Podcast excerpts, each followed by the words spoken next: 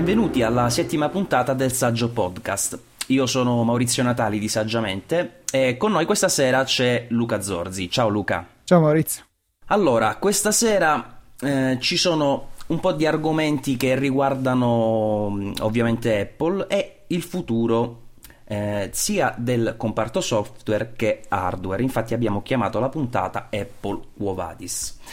Stamattina dicevo sul, sul blog, su Saggiamente, eh, avevo ricordato di un evento molto interessante che ci è davvero piaciuto, eh, perché iPhone Developer ha organizzato eh, dei corsi eh, di programmazione per iOS gratuiti eh, per alcuni ragazzi eh, del Politecnico di Torino, grazie alla collaborazione eh, ovviamente del Politecnico e anche del, dell'Ufficio Scolastico Regionale del Piemonte. Quindi eh, un progetto molto interessante perché ci sono stati quindi 96 studenti che eh, hanno potuto partecipare gratuitamente ad un corso di programmazione per iOS,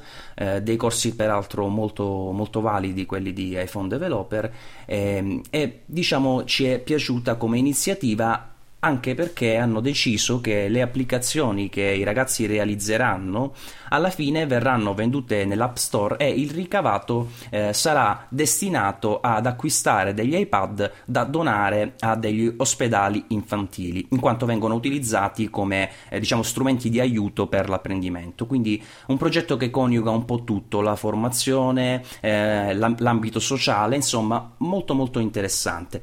Non sappiamo, anzi, per la verità al momento non pare che se ne possano realizzare altri, perché Luca, tu mi sembra che ovviamente saresti stato interessato se lo avessero, eh, diciamo, portato anche a Milano, no? Sì, sì, sì, quando ho visto il, il tuo articolo ho proprio pensato è stato il Politecnico sbagliato a organizzare questo evento. Eh, diciamo che in quel caso eh, c'è lo zampino dell'ufficio scolastico regionale proprio del Piemonte, quindi eh, non è poi possibile diciamo, esportare questo eh, progetto con eh, estrema facilità. Comunque Phone Developer, che eh, ne parliamo spesso, realizza dei corsi di programmazione per iOS che sono praticamente gli unici ad essere autorizzati da un Apple Training Center ufficiale, che sarebbe The Box di Torino. fa questi corsi da moltissimi anni, l'ho seguito anch'io in modalità online, molto utile, e oltre a un parco insomma, di clienti eh, molto molto vasto ci sono anche dei, delle esperienze molto illustri nel loro curriculum, tipo Ministero dell'Interno, Intesa San Paolo, ACI, SEAT, Pagine Gialle, Nikon, eccetera, eccetera. Insomma, dei corsi molto interessanti, eh, sono delle full immersion, sono di solito tre giorni che eh, ti fanno, diciamo, eh, vedere un po' tutto quello che riguarda la programmazione per iOS, ovviamente scaglionati su corsi base, avanzate, eccetera. E prossimi, eh, il prossimo sarà un corso base, si terrà a Milano, quindi Luca vicino insomma da te, dal eh, 17 al 19 dicembre. Eh, se volete insomma ulteriori dettagli sul sito eh, iPhonedeveloper.it trovate tutte le indicazioni, i prezzi, il calendario dei corsi perché poi si tengono in diverse località in tutto il territorio italiano. Eh, sono anche disponibili degli sconti per gli studenti e oltretutto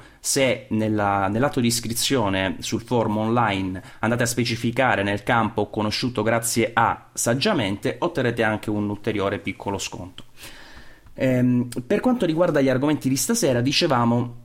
iTunes 11, iTunes che ci ha fatto aspettare davvero tanto, no Luca? Sì, sì, sì, è stato ritardato di un mese e abbiamo temuto proprio fino all'ultimo che il ritardo diventasse ancora maggiore. Infatti è stato rilasciato in extremis gli ultimissimi giorni di novembre, il 29 se non sbaglio, quindi eravamo, eravamo proprio al limite. C'era chi ormai temeva che arrivasse nel 2013. Comunque è un'applicazione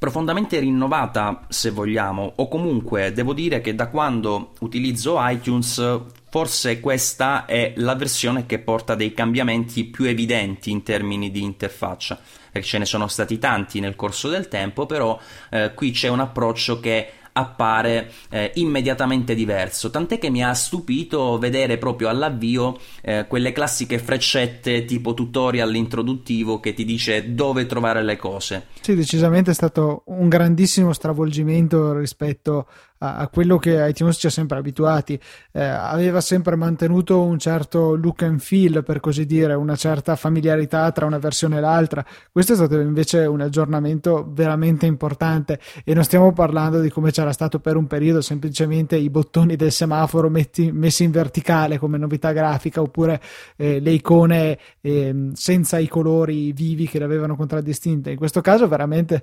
l'applicazione sembra essere stata ridisegnata da cima a fondo e va molto a richiamare, a strizzare l'occhio in particolare nella vista album eh, a quella che è l'applicazione su iPad, quindi con queste grosse caselline che sono le copertine degli album nella nostra libreria. Sì, è molto simile come approccio e tra l'altro molti si sono lamentati del fatto che non c'è una slide, eh, almeno nella modalità diciamo di visione a griglia album, per cambiare la dimensione de- di questi, eh, degli artwork, quindi delle miniature degli album, le quali però nel momento in cui riduci la finestra eh, noti che automaticamente si adattano, ci sono più grandi, più piccoli, cambiano le spaziature e via dicendo. Però sicuramente una, un approccio un, un po' strano da, da, da, questo punto di vista. Comunque un'applicazione, eh, dicevamo, profondamente rinnovata, anche se eh, diciamo le novità sono un po' da spulciare, quelle importanti intendo a livello di funzioni, eh, mentre a livello di approccio grafico cambia un po' tutto e c'è anche questa eh, nuova modalità mini player che è molto molto carina dove non c'è soltanto il play pausa ma eh, la possibilità di fare ricerche, di vedere eh, la miniatura dell'album, se ci clicchi non so se hai visto si apre anche eh, la miniatura con la scelta, diciamo, il seeker per eh, andare avanti nel brano, il volume, eccetera, eccetera. E, ehm, chissà, eh, diciamo che sembra ormai una strada abbastanza coerente questa di andare a portare eh, l'esperienza d'uso di eh, iOS, in particolare quella di iPad, sul Mac. Eh, ed è come se piano piano questi due mondi vadano uh, a coincidere avendo una piattaforma mobile che cresce di versione in versione eh, ed una per desktop che in realtà cambia, in parte si evolve e in parte involve in maniera mm, strana perché eh, Luca mi facevi notare tu delle incoerenze. Sì, eh, adesso ci ritroviamo proprio decisamente in un periodo di transizione. Se andiamo per esempio nella visuale che ci mostra i brani, quindi la normale lista, un po' come siamo sempre stati abituati a vedere, vediamo che quando andiamo a portare il mouse eh, nei pressi del titolo di una traccia ci appare una frecciolina eh, verso destra che se cliccata rivela un menu che non è simile a tutti quelli che troviamo per dire facendo il tasto destro eh, in un macOS 10, ma ricorda un, quei menu che appaiono su iOS. Quando noi premiamo un bottone c'è proprio il riquadro con tutte le varie voci e come una frecciolina che va a puntare eh, il punto dell'interfaccia grafica dal quale si è originato questo menu. Inoltre poi andando a selezionare un sottomenu di questa finestrella eh, non si creerà come sempre succedeva su OS X un altro riquadro alla sua destra, ma tutta la visuale verrà fatta scorrere per rivelare il, il nuovo contenuto, un po' come accade nelle normali viste eh, di iOS. Pensiamo per esempio alle impostazioni che ci fanno scendere in vari livelli per poi poter tornare indietro sempre con uno scorrimento laterale della vista. E però a questa eh, nuova eh, visione de- di queste opzioni si aggiunge sempre il vecchio menu, il classico menu che possiamo raggiungere con il tasto destro. Il menu contestuale, diciamo, no? Esattamente. Abbiamo moltissime opzioni in questo caso, abbiamo molte molte funzionalità in più, anche quelle se vogliamo da utente avanzato, per esempio crea versione AAC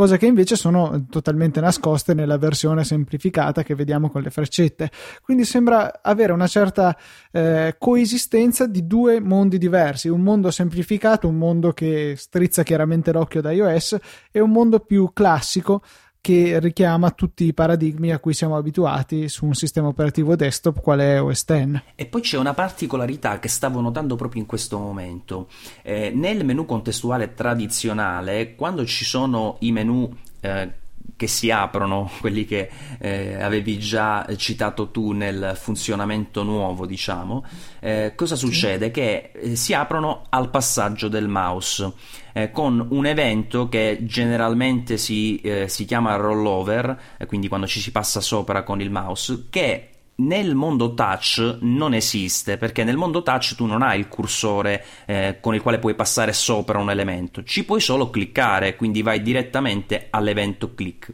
E in effetti il nuovo menu, quello che appare dalla frecciolina, eh, ha questa caratteristica, non c'è il rollover, ma per aprire un sottomenu si deve cliccare. Quindi eh, sembra come se in effetti questa interfaccia iniziasse ad essere un esperimento di utilizzo anche attraverso delle interfacce touch, attraverso diciamo il, il controllo touch. Comunque sicuramente è un momento che giustamente tu hai sottolineato, identificato come di transizione, una transizione che sinceramente essendo attualmente aperta un po' a moltissime interpretazioni non sappiamo uh, dove porterà, cioè non sappiamo se sono veramente degli esperimenti per andare a, a, a, a rendere poi uh, l'applicazione desktop utilizzabile anche con il touch o se si tratta semplicemente di incoerenze uh, in un momento di transizione nel quale ancora tutte le vecchie funzioni funzioni, che sono di più, eh, non sono state rese disponibili nella nuova interfaccia, anche se eh, sembra comunque un, un po' strano eh, avere diciamo, una, una, un gruppo di funzioni basilari immediatamente disponibili con questo nuovo menu e poi tutte quelle avanzate con il tasto destro, il classico menu contestuale. Io personalmente spero che rimangano perché eh, non vorrei vedere un'eccessiva iOSificazione del sistema operativo, nel senso non vorrei eh, la rimozione di quelle opzioni che sì, sono usate da pochi utenti, ma quei pochi utenti che le usano le apprezzano molto. Spero che rimangano sempre, seppur nascoste, delle funzionalità più avanzate in tutti i software che siamo abituati a usare al momento su computer tradizionali. Scusate se stasera parlo in maniera pessima, vi spiego brevemente il motivo, eh, perché eh, c'è un ritorno sulla mia voce, però non lo posso disattivare perché nel momento in cui lo disattivo online non mi sentireste, quindi ormai questa sera dobbiamo andare avanti così e se notate che mi impappino letteralmente sulle parole sappiate che dipende da questo. Sempre per quanto riguarda il settore software c'è però un angolino sempre più all'angolo e stretto che è quello definito pro quest'angolo dove si sente insomma la pressione di un mercato consumer che avanza ed Apple che produce ai cosi su ai cosi eh, che si trova eh, un po' spiazzato dopo l'esperienza di Final Cut Pro 10 che però attualmente bisogna dire che è cresciuto molto e sta eh, sicuramente ritornando ai livelli dello standard diciamo qualitativo e professionale che aveva la vecchia applicazione. E eh, adesso Tim Cook assicura, rispondendo per la verità uh, ad un'email di un utente, quindi non è uh, una, uh, diciamo, una dichiarazione ufficiale, ma assicura che Apple sta lavorando alacremente sulla realizzazione di Logic Pro 10, che sarebbe il, diciamo, il, seguito di Logic Pro 9, quindi la versione che dovrebbe portare un'interfaccia particolarmente rinnovata e semplificata così come è stato per Final Cut. E Logic nello specifico, Luca, è un'applicazione che penso ti interessi visto che ti occupi eh,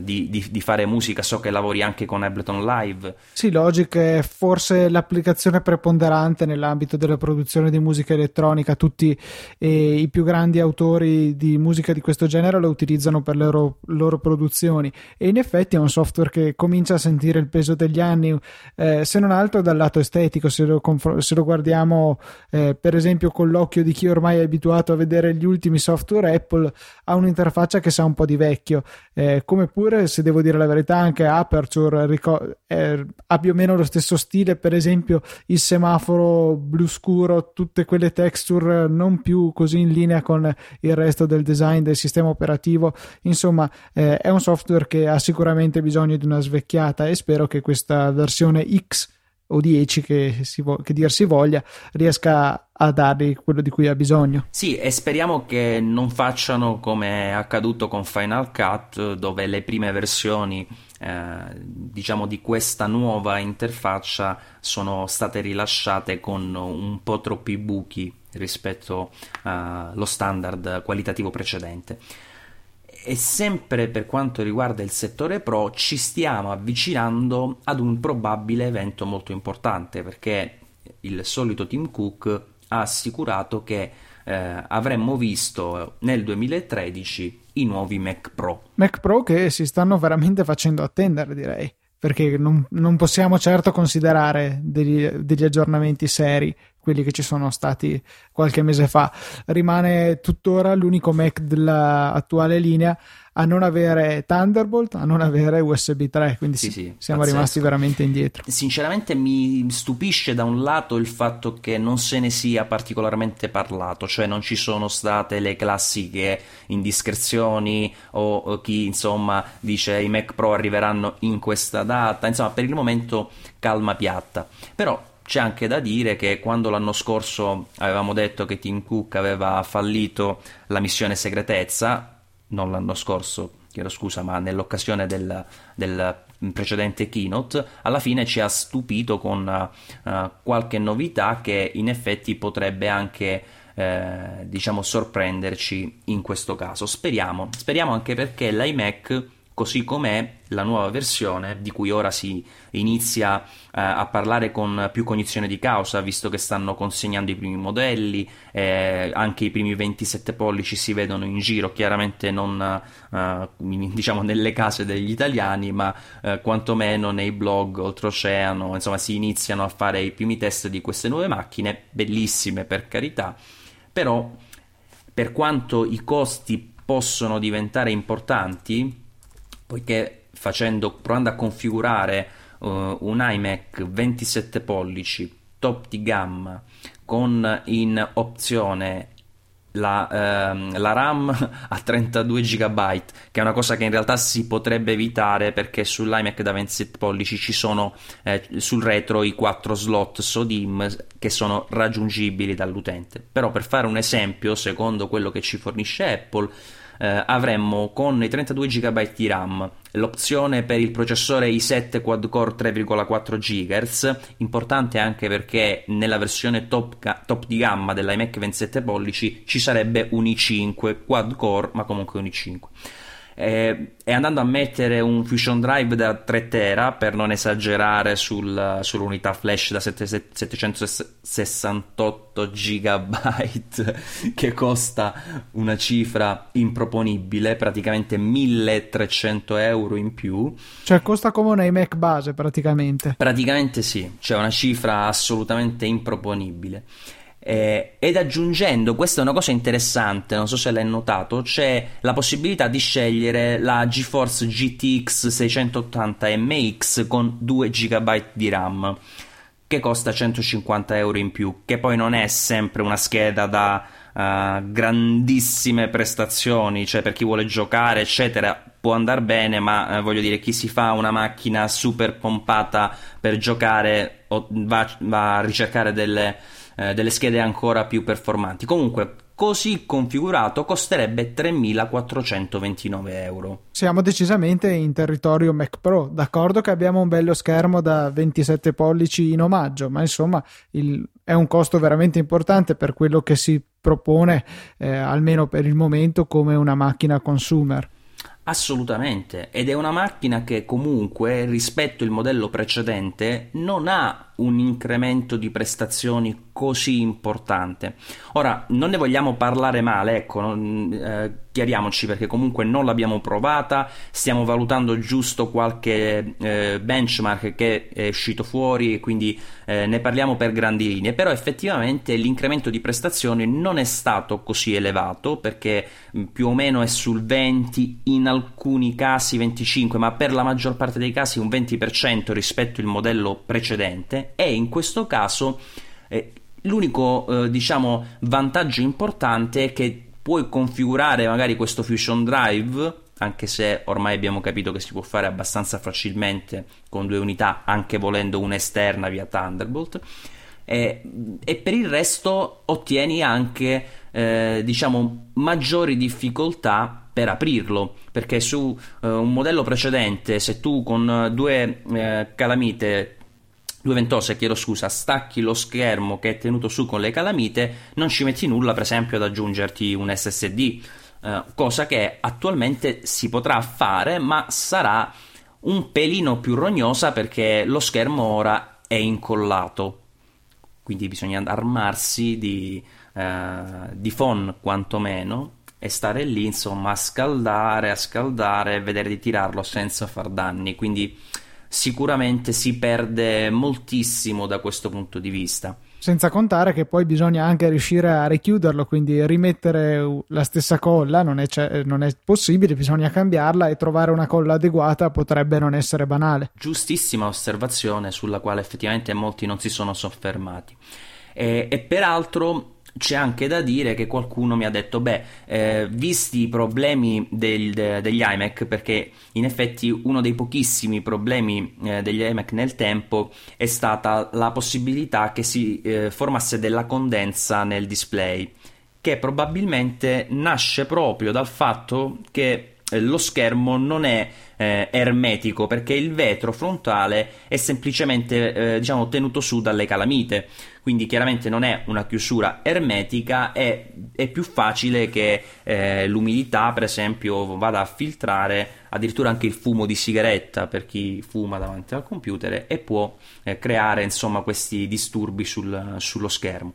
In effetti questo, questa soluzione di averlo incollato potrebbe eh, anche risolvere eh, questa problematica, oltre che lo schermo adesso è veramente sottilissimo, perché è proprio l'equivalente del vetro più o meno, del vetro attuale, veramente piccolissimo. Anche se la cosa interessante è che questa sottigliezza in realtà viene solamente da un diverso processo di assemblaggio, perché il codice dei pannelli utilizzati è lo stesso, almeno per il 21 pollici e mezzo che è già stato smontato da iFixit. Sì, è proprio il, il processo poi di, di, costruzione, di finalizzazione probabilmente che è diverso.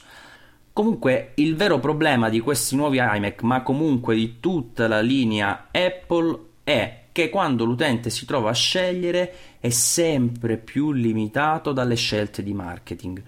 che è una cosa che fa veramente incazzare. Perché? Perché se ci sono delle scelte, diciamo, che derivano da un progetto allora io le posso anche capire, non so tu Luca, però se per esempio tu prendi, eh, vedi che nell'iMac da 21,5 pollici non c'è lo sportellino per andare a, ad avere un accesso diretto alla RAM,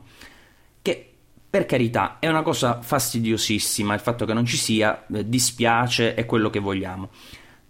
Però nasce in un certo senso, se tu vai a vedere dove è posizionata, quindi nel progetto della struttura del prodotto, eh, quella, eh, quel difetto, chiamiamolo così, deriva da una scelta progettuale. E allora io per certi versi non dico che lo giustifico, però mi sforzo di comprendere che per i loro obiettivi, visto che reputano che o desktop o eh, portatile devono essere delle sottilette, Comunque per i loro obiettivi ha senso. E dico vabbè non lo giudico ora perché magari i loro obiettivi saranno quelli giusti, lo scopriremo tra due anni, vabbè, quindi non entro in merito. Però le scelte di marketing mi fanno veramente imbestialire perché da tutte le parti questo famoso Fusion Drive che, se, che lo stanno eh, diciamo promuovendo in maniera importante viene praticamente eh, reso disponibile in opzione solo sui modelli top di gamma che è una cosa che fa veramente imbestialire. Cioè, eh, tu se vuoi il Fusion Drive e ti accontenteresti del, dell'iMac base o, o, del Mac Mini base, che sia eh, no, qualsiasi modello, non lo puoi fare perché lo mettono solo nel modello top di gamma. Non so, non è una cosa che ti fa girare proprio le cosiddette. Sì, sì, anche perché questi salti poi dalla base al modello più costoso che permette queste opzioni per quello interessanti e anche tutto sommato non eccessivamente care di per sé, richiedono invece un bel passaggio in termini economici dalla versione base alla versione top in cui appunto possiamo scegliere quello che vogliamo e non c'è nessunissima ragione progettuale per cui questo non possa accadere. Anzi, la cosa buffa è che eh, si pre- prendono quasi delle precauzioni per impedire che poi sia possibile farlo eh, in maniera non ufficiale. Mi spiego, eh, l'iMac da 21 pollici base non ha nemmeno il connettore sulla scheda madre dove poi viene attaccato l'SSD utilizzato per il Fusion Drive. Ah. Cioè si vede proprio che l'elettronica è tutta costruita lì intorno per lasciare il posto, ma il connettore di per sé è assente, impedendo quindi all'OWC di, di turno di produrre un, un SSD con l'attacco compatibile da poi installare per chi abbia il coraggio di aprirsi l'iMac. Eh, eh, questo non, lo sottolineo perché, a parte che non l'avevo, non l'avevo, ancora visto, ma è una novità, nel senso che io ho eh, l'iMac 21,5 pollici precedente, modello base, e all'interno ho trovato uh, il, nel, sulla piastra madre il controller disponibile, insomma il secondo canale per attaccare l'SSD. Sì, beh, ma questo tra l'altro sarebbe un SSD di, per dire stile quello dei MacBook Pro Retina, quindi con eh, l'attacco MSATA, non, eh, ah, okay. non okay. tradizionale, insomma. Eh sì, perché poi invece lo spazio per un disco da 2,5 pollici è veramente ridotto. In generale, con la scusa rispondiamo anche ad una domanda molto frequente, eh, sugli iMac 21,5 pollici troverete che il disco interno è un disco da 1 terabyte ma a 5400 rpm nonché da 2 pollici e mezzo che è anche peggio alla fine in termini di velocità un disco da 2 pollici e mezzo è tendenzialmente più lento sì però eh, volevo sottolineare questa cosa per un altro aspetto, perché moltissimi si lamentano del fatto che qui non ci sia un disco a 7200 rpm come nel 27 pollici, eh, dicendo che magari Apple ti vuole rifilare un vecchio disco, eccetera, eccetera. Il problema, almeno da quello che eh, mi risulta, è che i dischi da 1 tera a 7200 rpm al momento siano solo i modelli fatti da Seagate, un modello che si chiama, mi sembra Constellation, una roba simile, ora non, non lo prendete come oro colato, ma dovrebbe essere un nome piuttosto simile. Eh, che hanno un costo abbastanza elevato, parliamo di circa 200 euro, quindi eh, sicuramente un'unità che difficilmente può essere considerata, diciamo, in un computer modello base, seppure stiamo parlando di un computer che come Apple ci ha insegnato è molto costoso. Comunque delle limitazioni davvero fastidiose. Il Mac Mini invece è una macchina che sinceramente io l'ho testata anche, ho fatto la recensione del modello top di gamma ed è una macchina che eh, ci è piaciuta, mi piace, ha, ha, un costo anche qui abbastanza elevato, però in realtà l'un, eh, l'unico vero limite di questa macchina è il fatto di non avere una scheda grafica discreta perché a livello di prestazioni, se si vanno a vedere eh, i benchmark, eh, si arriva praticamente stesse, ai stessi risultati più o meno che abbiamo sul top di gamma di iMac, perché eh, già qui eh, abbiamo la possibilità di installare un Intel Core i7 eh, o i7 quad core da 2,6 GHz. Eh, e anche col 2,3 GHz di, di base sul modello top di gamma si ottengono delle ottime prestazioni e diciamo quel limite rimane però eh, vincolato al discorso della scheda grafica. Che è una scelta anche interessante comunque puntare sulla possibilità di avere dei processori comunque di un livello abbastanza notevole che però eh, vengono, eh, non vengono appunto affiancati dalla possibilità di scegliere una scheda video di un certo livello. Quindi, se da un lato strizzano l'occhio chi potrebbe volere una certa potenza di calcolo, dall'altro lo distolgono dall'acquisto appunto con l'assenza di una scheda video dedicata. Sì, ehm, la cosa è ancora più particolare se si considera che il Mac mini rispetto al modello precedente, proprio per via di questi processori, è il computer che negli ultimi, aggiornamenti ha subito il maggiore speed bump, cioè qui parliamo di un computer che rispetto al top di gamma dell'anno scorso è salito davvero moltissimo in termini di prestazioni e i costi invece non sono così, eh, così lievitati se si va a prendere il top di gamma super carrozzato.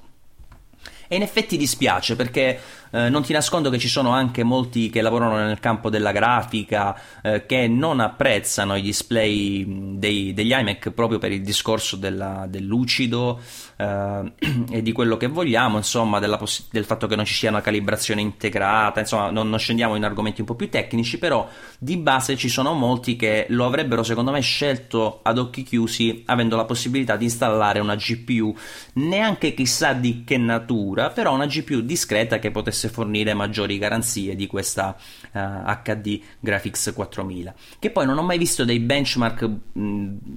configurati insomma ben uh, realizzati riguardo a questa scheda e non saprei dire quali sono i suoi reali limiti al di là del mondo ludico cioè nelle applicazioni perché devo dire che io l'ho utilizzato nel nella scorsa settimana, nelle scorse settimane quando ho fatto la recensione, anche con applicazioni del calibro di Motion, di Final Cut Pro 10. Devo dire che ci ho lavorato abbastanza fluidamente, insomma, non, non ho avuto nessun, nessun, problema che mi facesse, eh, diciamo,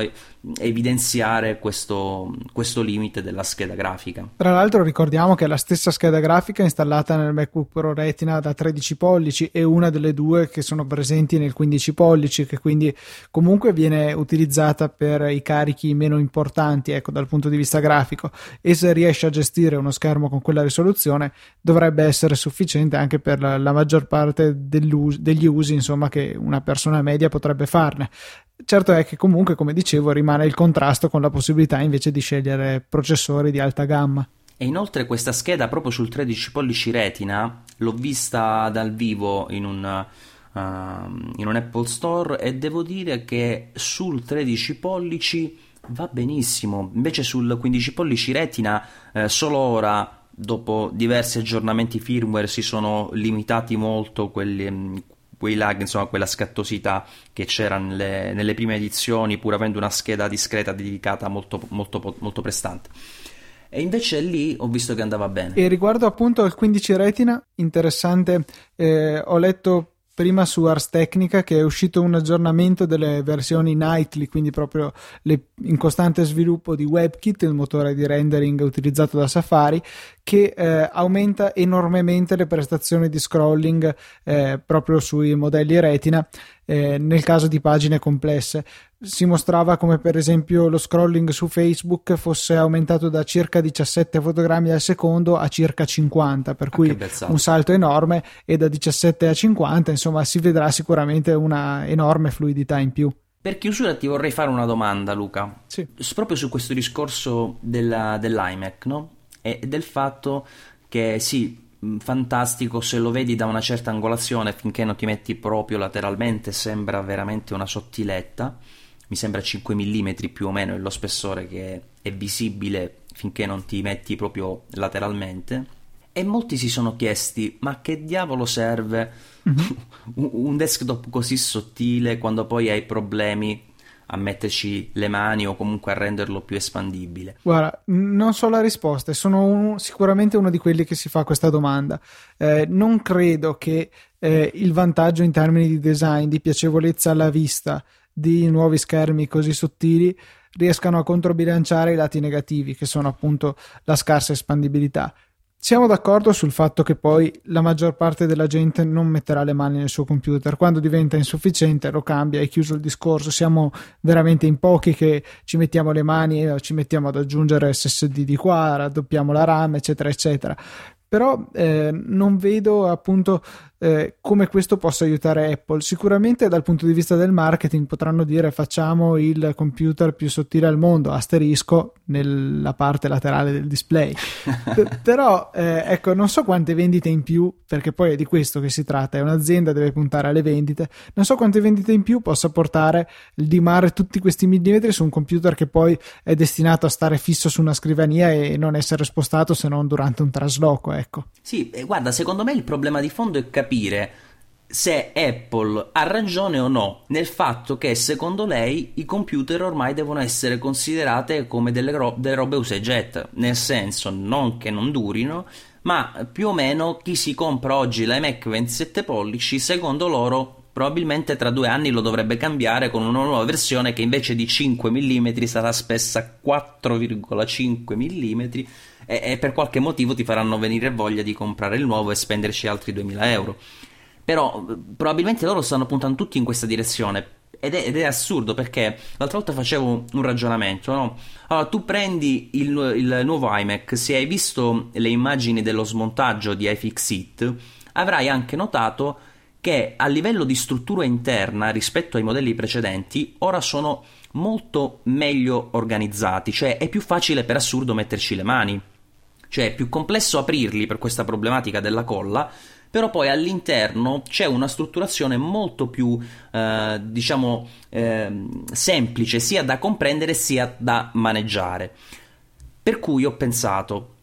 Se invece di fare questo modello super sottile si, si fosse mantenuta la, uh, la, scocca più o meno precedente con questa nuova organizzazione molto più schematica, precisa e nella parte superiore avessero inserito, hai presente quella eh, leva di sblocco che c'è sui Mac Pro? che permette di aprire il pannello laterale. Sì, sì, sì, sì, Allora, quella lì tu immaginatela so- sopra il display tac, apri, se ne viene lo schermo, hai tutto il Mac davanti e ci puoi fare quello che vuoi. Cioè cambi l'hard disk, cambi il processore, perché poi tra l'altro con questi nuovi modelli eh, mi sembra che iFixit abbia sottolineato che la modifica del processore non è neanche così complessa, perché non è saldato e comunque c'è la possibilità di eh, intervenire. Cioè, per me quello sarebbe davvero l'iMac Pro, cioè la possibilità